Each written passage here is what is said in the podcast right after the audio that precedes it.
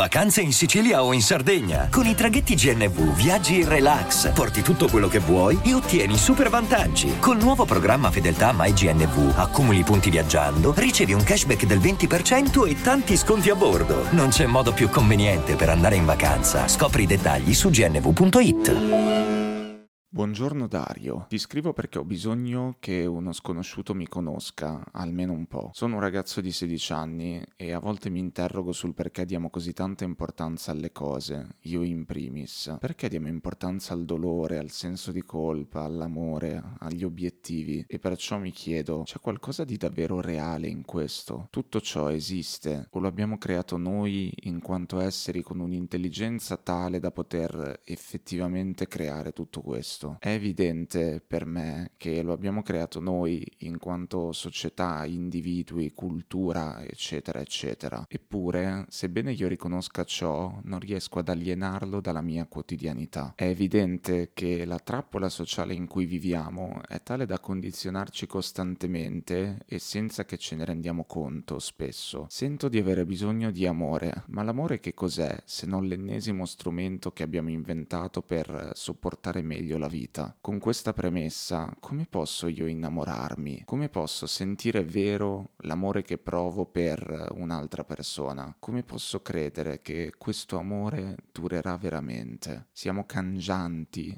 strani, spesso stupidi. Definisti tu l'amore così in uno scorso podcast, e cioè amare è scegliere di restare. Prima ho esplicitato la mia età non tanto per presentarmi, naturalmente, quanto per farti capire che questi dubbi mi assalgono nell'età dell'adolescenza, un'età complessa, confusa, in cui domande del genere poi spesso combaciano con la ricerca dell'identità di gruppo e individuale. Spesso rispondo al sentirmi soffocato, con pensieri infelici, ma al contempo riesco ad apprezzare il vivere. In conclusione, la mia domanda è come possiamo prendere le cose con leggerezza? Vivere in maniera approfondita, spesso angosciante, che porta pensieri infelici, ma contemporaneamente una vita ricca, con passioni importanti, profonde, introspettive, rivelatrici della vita, oppure vivere con spensieratezza, cercando passioni frivole, come il fidanzato di Wilde faceva a sue spese, per semplicemente non pensare fare, e pur chiedendo queste cose, sento che questi pensieri sono angoscianti, ma non dovrebbero esserlo in quanto illusioni umane. Ti ringrazio per una tua eventuale risposta e spero che ciò ti dia modo di pensare. Da Marco.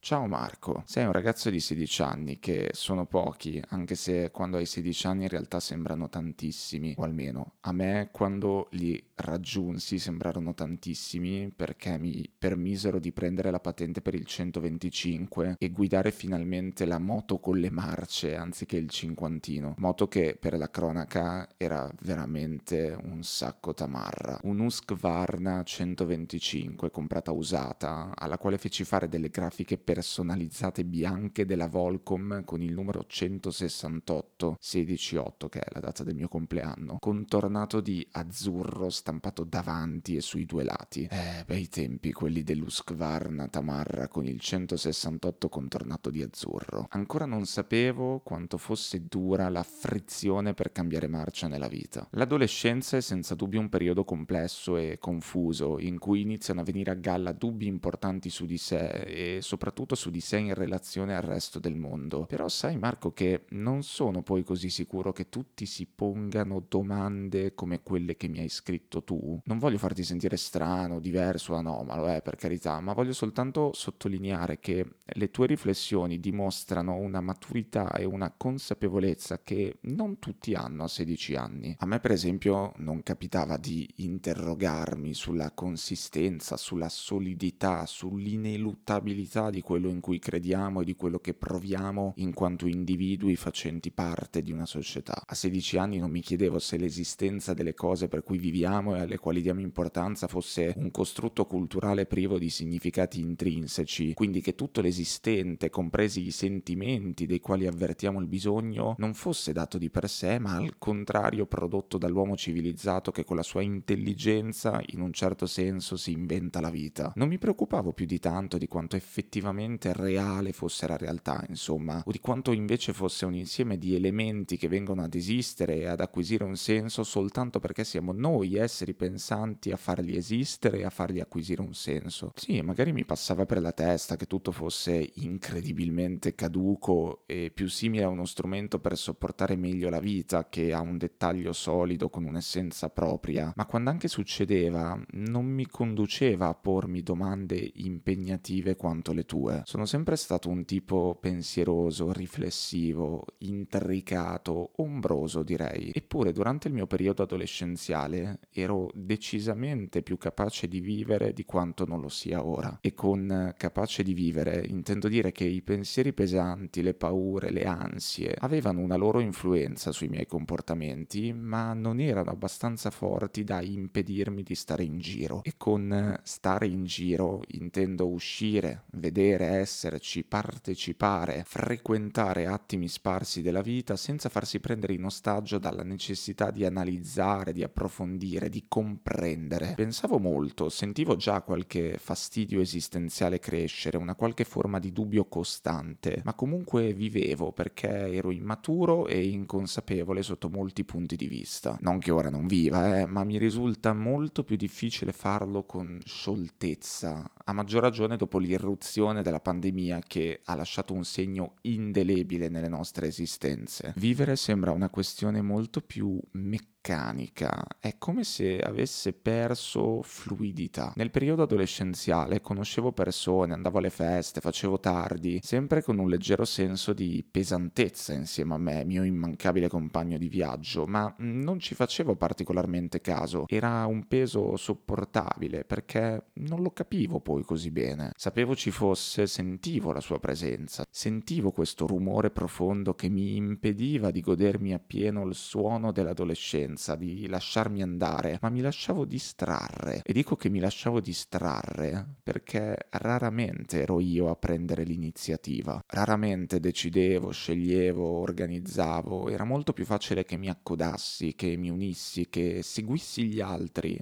generalmente meno accartocciati su se stessi di me. Sempre a mio modo, eh, perché il mio seguire gli altri non è mai stato un seguire gli altri passivo. Non sono mai stato in alcun modo la pecora che segue il gregge, anzi, assomiglio molto di più alla pecora nera che magari sì nel gregge ci entra, ma poi difficilmente riesce a sentirsene parte. Fare parte di qualcosa, di un gruppo per esempio, non equivale a sentirsi parte. Si può tranquillamente fare parte parte senza sentirsi parte, cioè senza avvertire quella chimica che unisce gli animi, quel senso di esattezza che riempie di significato profondo le situazioni. A me è capitato molte volte di fare parte senza sentirmi parte, perché sentirsi parte implica pieno coinvolgimento e il pieno coinvolgimento è una condizione molto complessa da raggiungere per chi convive con quel rumore di fondo che ti accompagna ovunque vai e ovunque ovunque ti trovi, che anche quando partecipi riesce sempre a farti sentire un po' fuori luogo, un po' a disagio, un po' attorcigliato su te stesso, un po' estraneo rispetto al contesto. Sentirsi parte è una gran fatica per chi avverte quel bisogno irrefrenabile di cogliere e di comprendere, per chi brama l'essenza delle cose, per chi ha bisogno di profondità. È un desiderio che diventa tormento, quello di andare oltre, che raramente si placa. Marco, tu mi hai chiesto come si prendono le cose con leggerezza, giusto? O meglio, te lo sei chiesto e hai deciso di condividere con me la tua riflessione. Ecco, io credo di essere una delle persone meno capaci di darti una risposta. Credo che si sia capito, non sono particolarmente bravo a prendere le cose con leggerezza. Anche se poi prima di poterlo dire, forse bisognerebbe capire che cosa intendiamo intendiamo con prendere le cose con leggerezza, dato che è una frase molto abusata e che proprio per questo motivo rischia di svuotarsi di senso. Che cosa significa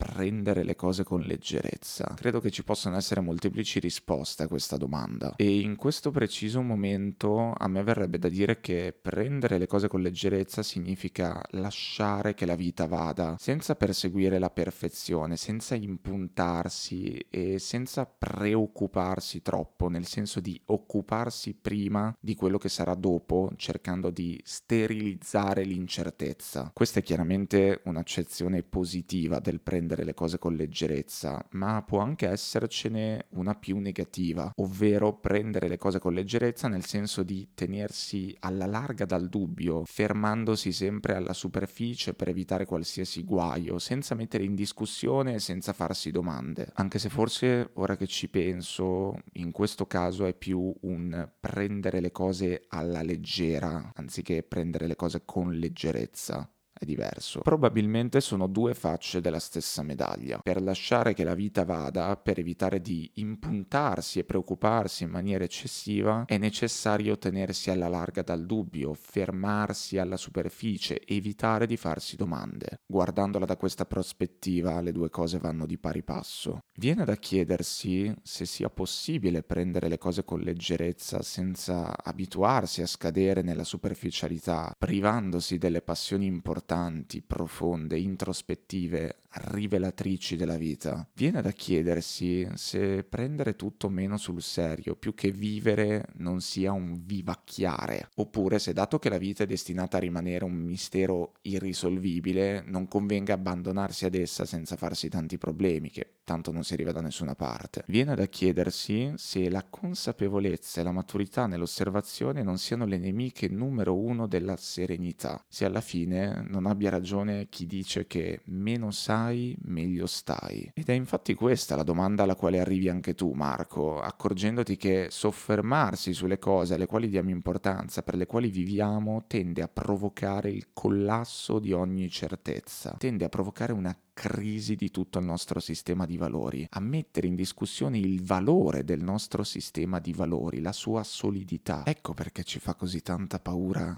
rallentare e fermarci. Ecco perché quando abbiamo rallentato e ci siamo fermati a causa della pandemia, cose che fino al giorno prima vedevamo in un certo modo hanno cambiato forma pur rimanendo sempre le stesse. Rallentare e fermarsi sono i presupposti dell'approfondimento e l'approfondimento movimento conduce alla disintegrazione della superficie, quindi dell'ordine, della prassi, della regola, perché la realtà che conosciamo sta in piedi finché non le facciamo uno sgambetto e farle uno sgambetto equivale a chiedersi che cosa ci sia dietro le quinte e farle uno sgambetto equivale a fare uno sgambetto anche un po' a se stessi. Si perde l'equilibrio, si perdono i riferimenti, si perde il senso della realtà. A chi è che non è mai successo di guardarsi intorno e all'improvviso pensare che sia tutta una ridicola messa in scena, alla quale però tutti crediamo perché non abbiamo altra scelta. Un giorno qualsiasi, sei lì che stai facendo la spesa, come hai sempre fatto, appoggi la solita confezione di cereali nel carrello, alzi lo sguardo, arriva un'altra persona che non hai mai visto prima a compiere il tuo stesso gesto a pochi metri da te ed un tratto qualcosa non va. Tutto diventa tremendamente ridicolo, ridondante vacuo, le persone che fanno la spesa tra le corsie con i carrelli, le offerte ripetute da una voce registrata che esce dagli altoparlanti, il suono dei prodotti che vengono passati alle casse, tu che fai la spesa tra le corsie con il tuo carrello, tu che compri la solita confezione di cereali, tu che li metti dentro al tuo carrello. Ma che senso ha? Ma che cosa stiamo facendo tutti quanti? Ma perché lo stiamo facendo? Si rompe il mondo per qualche attimo, si incastra la vita ed è come se in un secondo crollasse tutta la struttura che fino a qualche istante prima nemmeno ti sembrava ci fosse. Improvvisamente c'è una struttura ed è insopportabile. La percepisci e nel momento in cui ti si manifesta crolla, inesorabile. Poi vabbè, continui a fare la tua spesa con il tuo carrello tra le corsie perché ci sei, perché ormai sei lì, perché non hai altra scelta. Ma per qualche attimo esisti e basta. Sei solo una persona tra tante che sta facendo la spesa con il carrello tra le corsie di un supermercato. Un'operazione normale, quotidiana, che dal niente diventa niente, per poi tornare ad essere qualcosa. Si dice quindi che sia meglio prendere le cose con leggerezza, che in un certo senso significa mettere implicitamente l'inganno che si cela dietro ogni gesto compiuto, dietro ogni azione quotidiana, altrimenti che bisogno ci sarebbe di prendere prendere le cose con leggerezza. Se la vita come la viviamo e come la vediamo non avesse niente da nasconderci, dico, forse prendere le cose con leggerezza serve a tenere in piedi tutto quanto, serve a non rivelarci una serie di segreti che tutti quanti in realtà conosciamo, ma che abbiamo bisogno di dimenticarci ogni secondo, affinché la struttura invisibile rimanga invisibile. Ma allora com'è che bisogna vivere? Volteggiando sulla superficie, ignorando che è come un lago ghiacciato che potrebbe creparsi da un momento all'altro facendoci sprofondare, oppure camminandoci sopra, creando dei pertugi per potersi affacciare in quel che c'è al di sotto, facendosi guidare dal desiderio di conoscere, di sapere, di andare a vedere, di andare a scoprire se è vero che non sei soltanto una scatola vuota o l'ultima ruota del carro più grande che c'è. Cheat. Io credo che ci siano delle persone naturalmente portate a chiedersi, come te Marco, da quello che mi hai scritto immagino che tu sia una di queste, e come me immagino, perché credo anch'io di essere una persona che si chiede, qualsiasi cosa voglia dire, essere una persona che si chiede, non voglio dare definizioni, libera interpretazione di ciascuno. E sempre io credo che quelle persone partano svantaggiate in quanto a felicità, perché sono meno portate a ignorare e ad accogliere positivamente l'ignoranza, che è fondamentale per stare bene. Per le persone che si chiedono, prendere le cose con leggerezza è molto difficile perché ha il sapore della rinuncia, dell'accettare di stare al gioco tanto per stare al gioco. Sa di doversi mettere una benda sugli occhi e fingere che sia tutto a posto, che quel senso di vuoto costante non ci sia. L'attitudine a chiedersi fa star male spesso, fa soffrire spesso, rende complicato lasciarsi coinvolgere spesso, rende raro andare oltre il fare semplicemente parte